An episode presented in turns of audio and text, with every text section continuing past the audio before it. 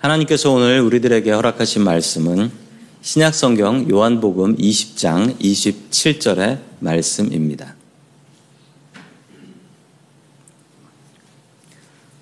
도마에게 이르시되 내 손가락을 이리 내밀어 내 손을 보고 내 손을 내밀어 내 옆구리에 넣어보라. 그리하여 믿음 없는 자가 되지 말고 믿는 자가 되라. 아멘.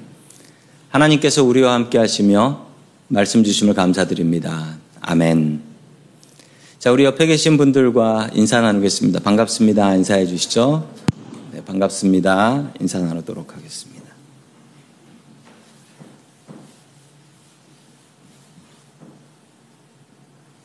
아, 성도님들은 하나님을 의심해 보신 적이 있으신가요? 하나님이 진짜 계신가? 계시긴 한가? 그리고 천국은 정말 있나? 그리고 우리가 죽으면 진짜 부활하게 되는 건가? 뭐 이런 의심 해보신 적 없으신가요? 우리가 예수 믿으면서 이런 의심을 해도 되는 건가요? 안 되는 건가요? 오늘 하나님의 말씀을 통해서 그 답을 찾아 나아가기를 소망합니다. 첫 번째 하나님께서 우리들에게 주시는 말씀은 매일매일 주님과 함께 죽어야 한다라는 말씀입니다. 오늘 이야기는 도마의 이야기입니다. 예수님의 제자였던 도마인데 그가 성경에 처음 등장하는 것은 그 요한복음 11장에서 등장을 합니다. 예수님께서 아끼시던 나사로가 죽었다라는 소식을 듣게 되고 예수님께서는 다시 예루살렘 쪽에 있는 바로 옆 동네인 베단위로 올라가자라고 제자들에게 말씀을 하셨습니다. 그런데 그때 상황을 보자면 예수님께서는 예수님의 대적자들에게 쫓겨서 쫓겨서 예수님께서는 요단강가로 내려오셨던 건데 다시 또 예루살렘으로 올라가시자고 한다면 큰 일을 당하게 될 것은 분명한 일이었습니다. 당연히 자신의 목숨이 간당간당했던 제자들은 이것을 반대했습니다. 모두 반대했어요. 예수님, 절대로 그쪽으로 가시면 안 됩니다. 우리 큰일 납니다.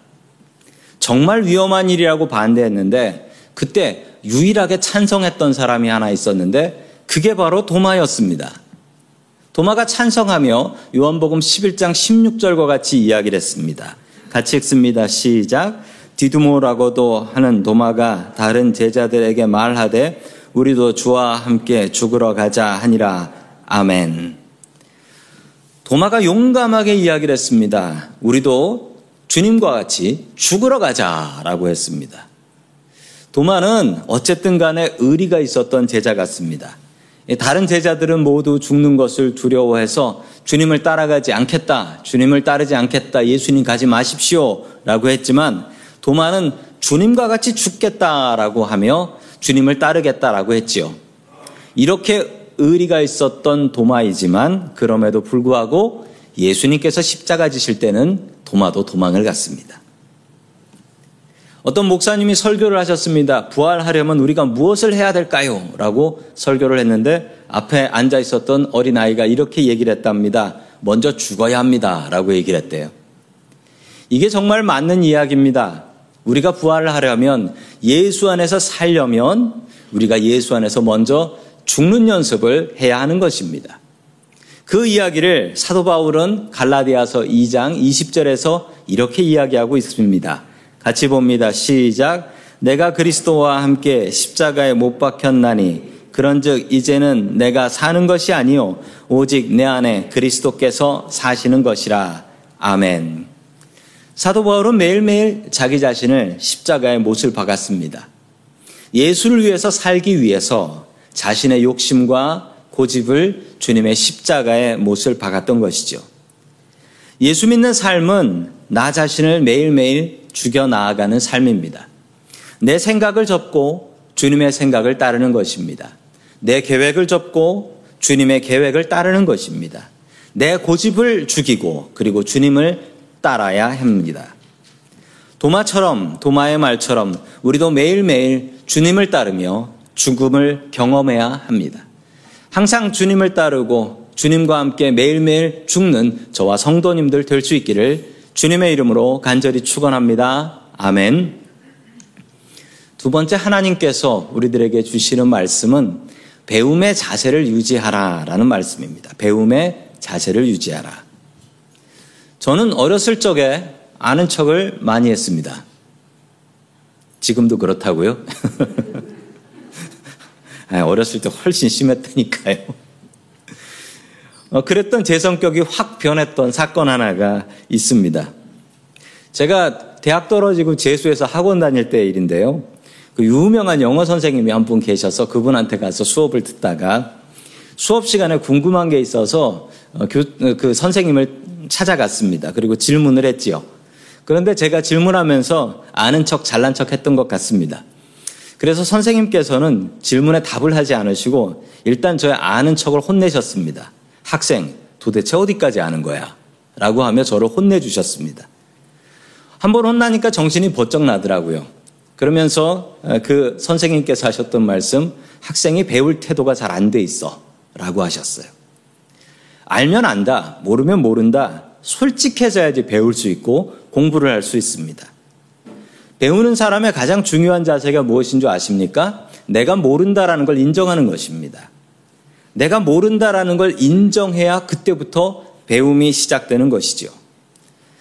저한테는 이 사건이 아주 중요한 사건이었고 그 이후로 아 공부를 할 때는 내가 무엇이 부족한가를 먼저 알아야 되는구나라는 것을 깨닫게 된 사건이었습니다. 예수님께서 제자들에게 하나님의 말씀을 증거하고 계셨습니다. 너희는 마음에 근심하지 말라. 하나님을 믿으니 또 나를 믿으라. 라고 귀한 설교 말씀을 하셨죠. 그리고서 이제 내가 십자가에서 죽은 뒤에 천국에 올라가서 너희들을 위하여 처소를 예비할 것이고 나는 그 길을 가겠다. 라고 말씀을 하셨습니다. 그리고 그 길은 너희들도 다 알고 있을 줄로 믿는다. 이렇게 설교를 하시자 제자들은 그 길이 도대체 뭔지 그리고 천국이 무엇인지 제대로 알지 못하고 있었습니다. 그런데 그 중에 어느 누구도 예수님께 주님, 주님 가시는 목적지가 어디고 그 가는 길은 어떻습니까? 라고 물어보는 제자들이 하나도 없었습니다.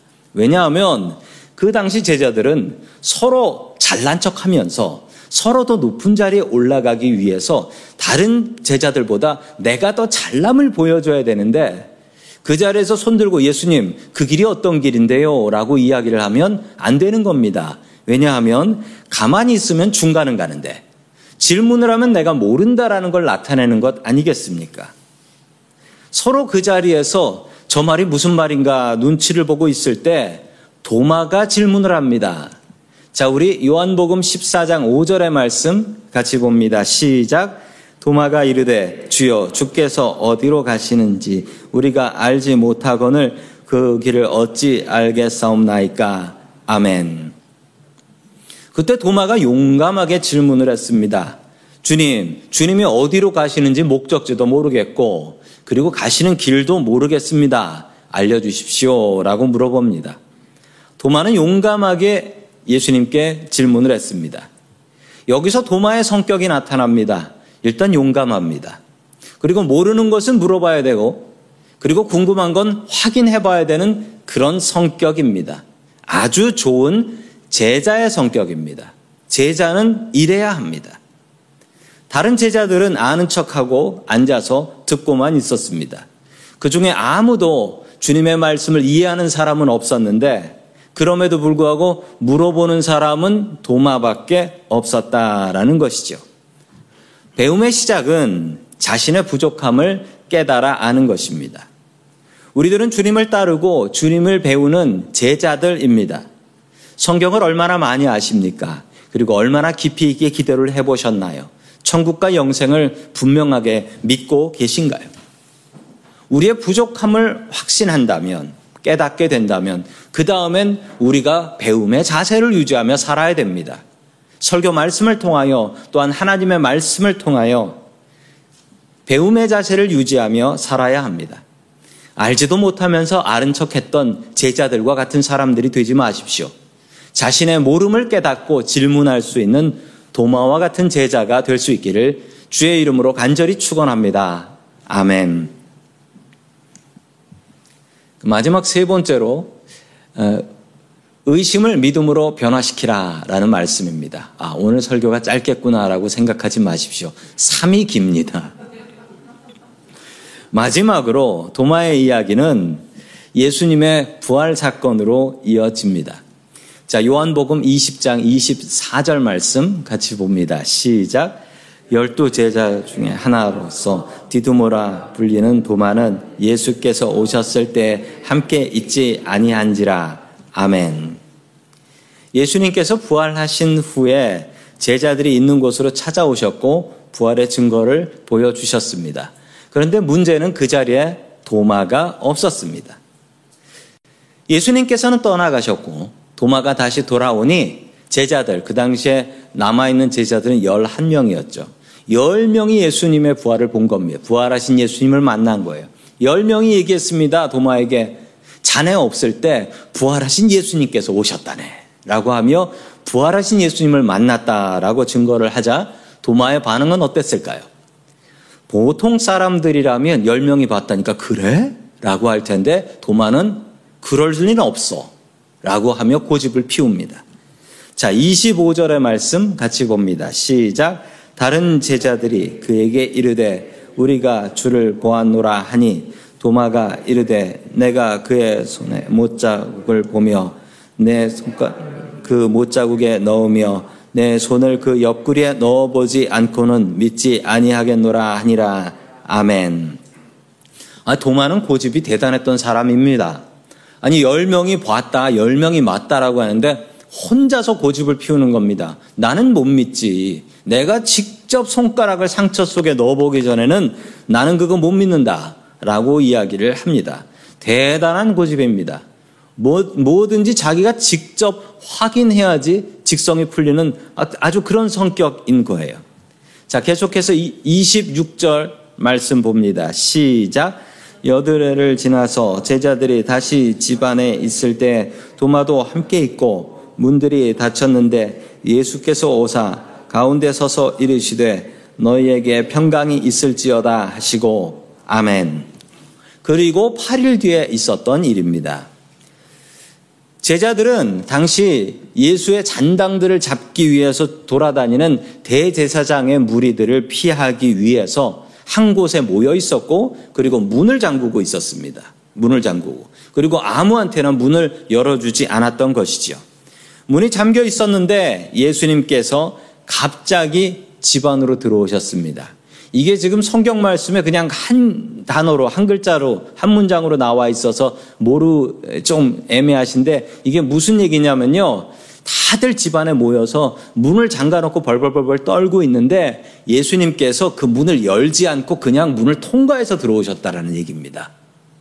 예수님께서 문을 그냥 쓱 통과해서 들어오셨다는 거예요. 얼마나 무서운 일입니까? 지금 제자들은 우리 잡아갈까 벌벌벌벌 떨고 있는데 갑자기 예수님께서 쓱 하니 그냥 문을 열지도 않고 들어오셨다.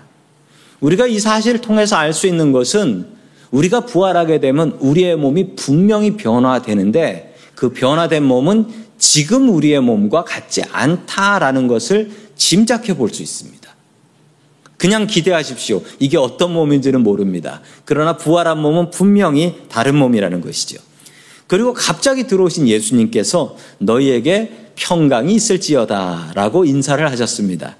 이게 이게 좀 코미디 같은 대목입니다. 제자들은 그냥 갑자기 들어오신 예수님한테 깜짝 놀라고 있는데 들어오신 예수님께서 너희들에게 평강이 있을지어다. 이렇게 인사를 하셨습니다. 그 순간에도 도마는 의심을 하고 있었습니다. 분명히 예수님께서 부활하셨고 예전의 몸이라면 저 문을 그냥 통과해서 들어오실 가능성은 없지. 예수님께서 저렇게 통과해 들어오실 수 있다라는 것은 저분이 몸이 없는 영이라는 거야. 유령일 것이다. 라고 그의 마음속에 또 고집을 피우고 있는 것이죠. 자, 27절 말씀을 계속해서 봅니다. 시작. 도마에게 이르시되 내 손가락을 이리 내밀어 내 손을 보고 내 손을 내밀어 내 옆구리에 넣어보라. 그리하여 믿음 없는 자가 되지 말고 믿음 있는 자라. 아멘. 예수님께서 손과 옆구리에 도마에 손을 넣어보고 믿음 있는 자가 되라라고 말씀해 주셨습니다. 예수님께서는 도마가 어떤 생각을 갖고 있는지 알고 있었고 심지어 도마가 어떤 말을 했는지도 정확하게 인용을 하고 계십니다. 정확하게. 이거 도마가 했던 말 그대로거든요. 화면의 사진은 의심하는 도마라는 그림입니다. 1601년에서 아, 2년 정도에 그려진 그림이라고 합니다. 카라바조라는 분이 그리신 그림인데 아, 저 그림을 보면서 느끼는 것은 야 정말 도마는 의심이 많았구나. 그 의심 많은 도마를 제대로 표현한 그림 같습니다. 자 그런 예수님을 바라보았습니다. 만났습니다. 그때 도마의 반응은 어땠을까요? 28절입니다. 시작. 도마가 대답하여 이르되 나의 주님이시요 나의 하나님이시니이다. 아멘. 예수님께서는 의심 많은 도마를 확신시켜 주셨습니다. 확인시켜 주셨어요. 그러자 도마의 반응은 무릎을 꿇을 수밖에 없었다. 그리고 이렇게 이야기합니다. 나의 주님이시요 나의 하나님이십니다. 라고 고백을 한 것이지요. 어, 느 교회에서 있었던 일인데요. 그 목사님이 저한테 말씀해 주신 건데요. 큰 교회여서 주일 예배가 다섯 번 있는 교회였습니다. 그 교회 권사님이 한 분 계신데 그 권사님이 1부부터 5부까지 똑같은 예배와 똑같은 설교를 맨 앞자리에서 다섯 번을 들으세요.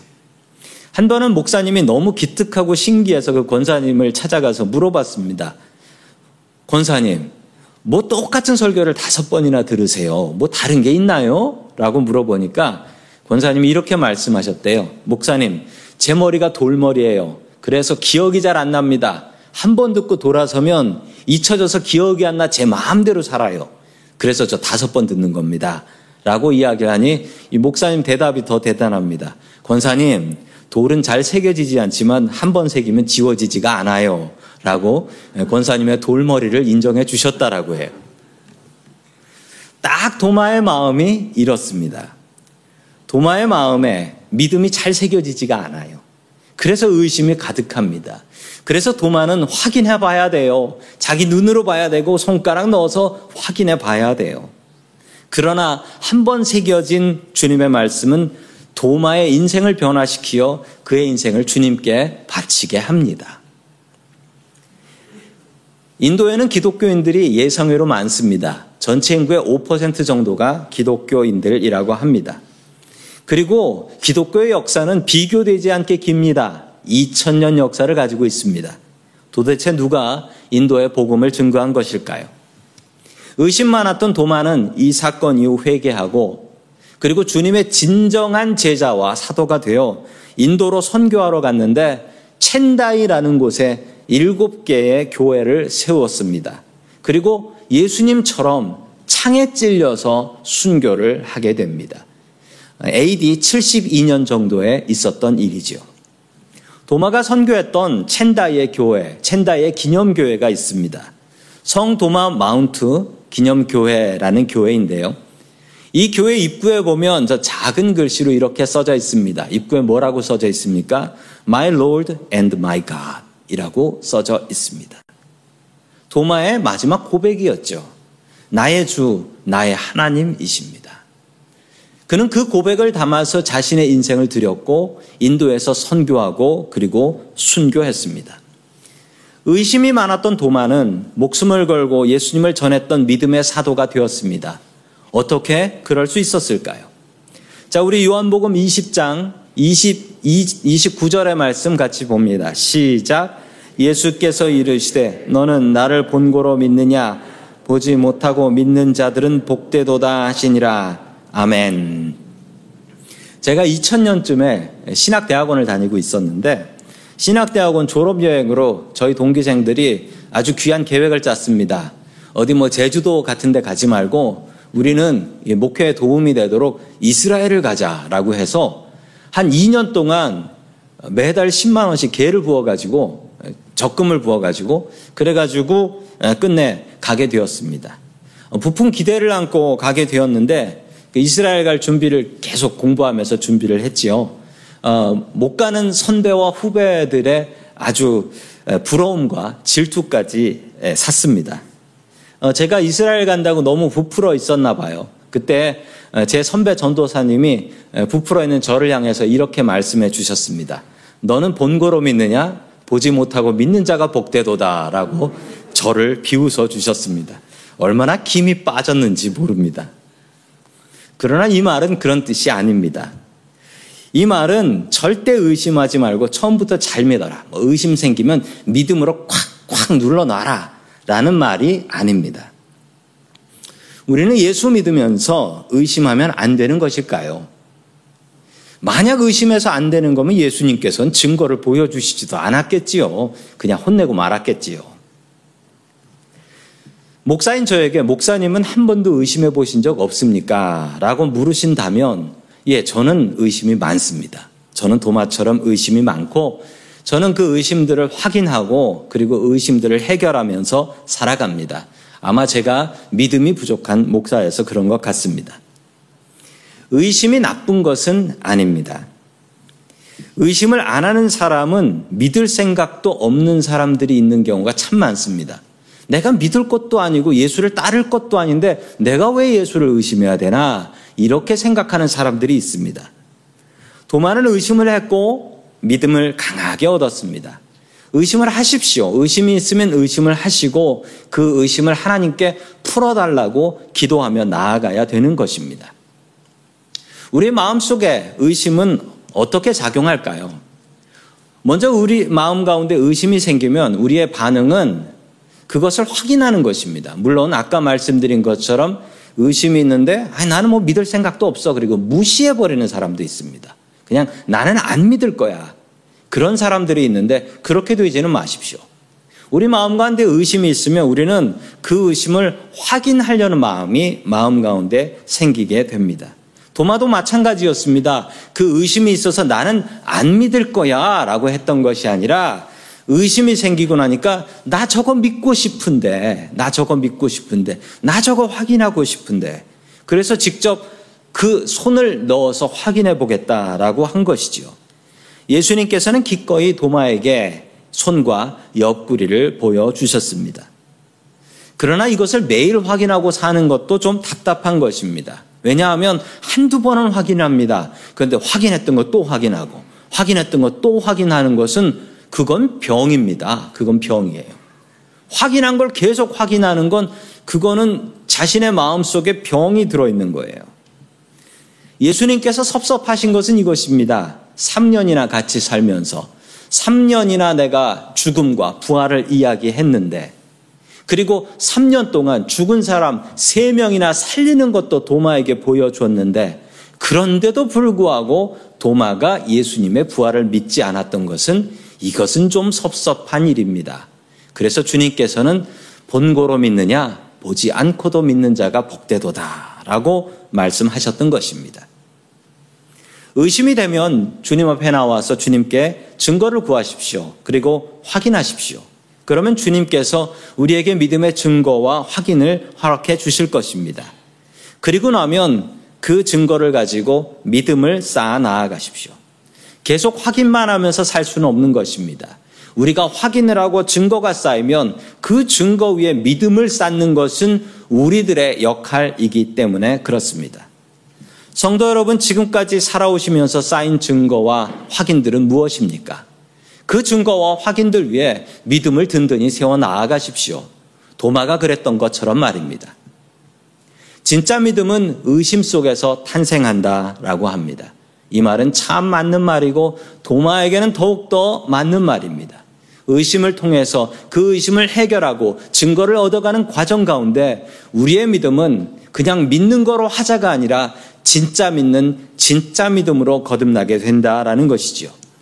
도마처럼 든든한 믿음의 사람으로 거듭날 수 있기를 주의 이름으로 간절히 축원합니다. 아멘. 다 함께 기도드리겠습니다. 우리에게 믿음의 기회를 허락하신 고마우신 하나님 아버지, 믿음의 자리로 우리들을 불러주시고 주님을 예배하게 하시니 감사드립니다. 우리도 주님과 매일매일 죽는 사람이 될 수 있게 도와주시옵소서. 주님과 죽고 주님과 같이 사는 사람이 될 수 있게 도와주시옵소서. 우리들의 부족함을 항상 깨달을 수 있게 도와주시고 주님의 제자 되어 주님께 배울 수 있게 하여 주옵소서. 우리의 믿음이 의심 많은 도마와 같습니다. 우리의 의심이 증거와 확인이 되게 하여 주시고 굳건한 증거 위에 믿음으로 변화될 수 있게 도와주시옵소서. 주님을 위해 헌신했던 도마와 같은 믿음의 사람이 되게 도와 주시옵소서. 우리에게 믿음의 확신을 주시는 예수 그리스도의 이름으로 기도드립니다. 아멘.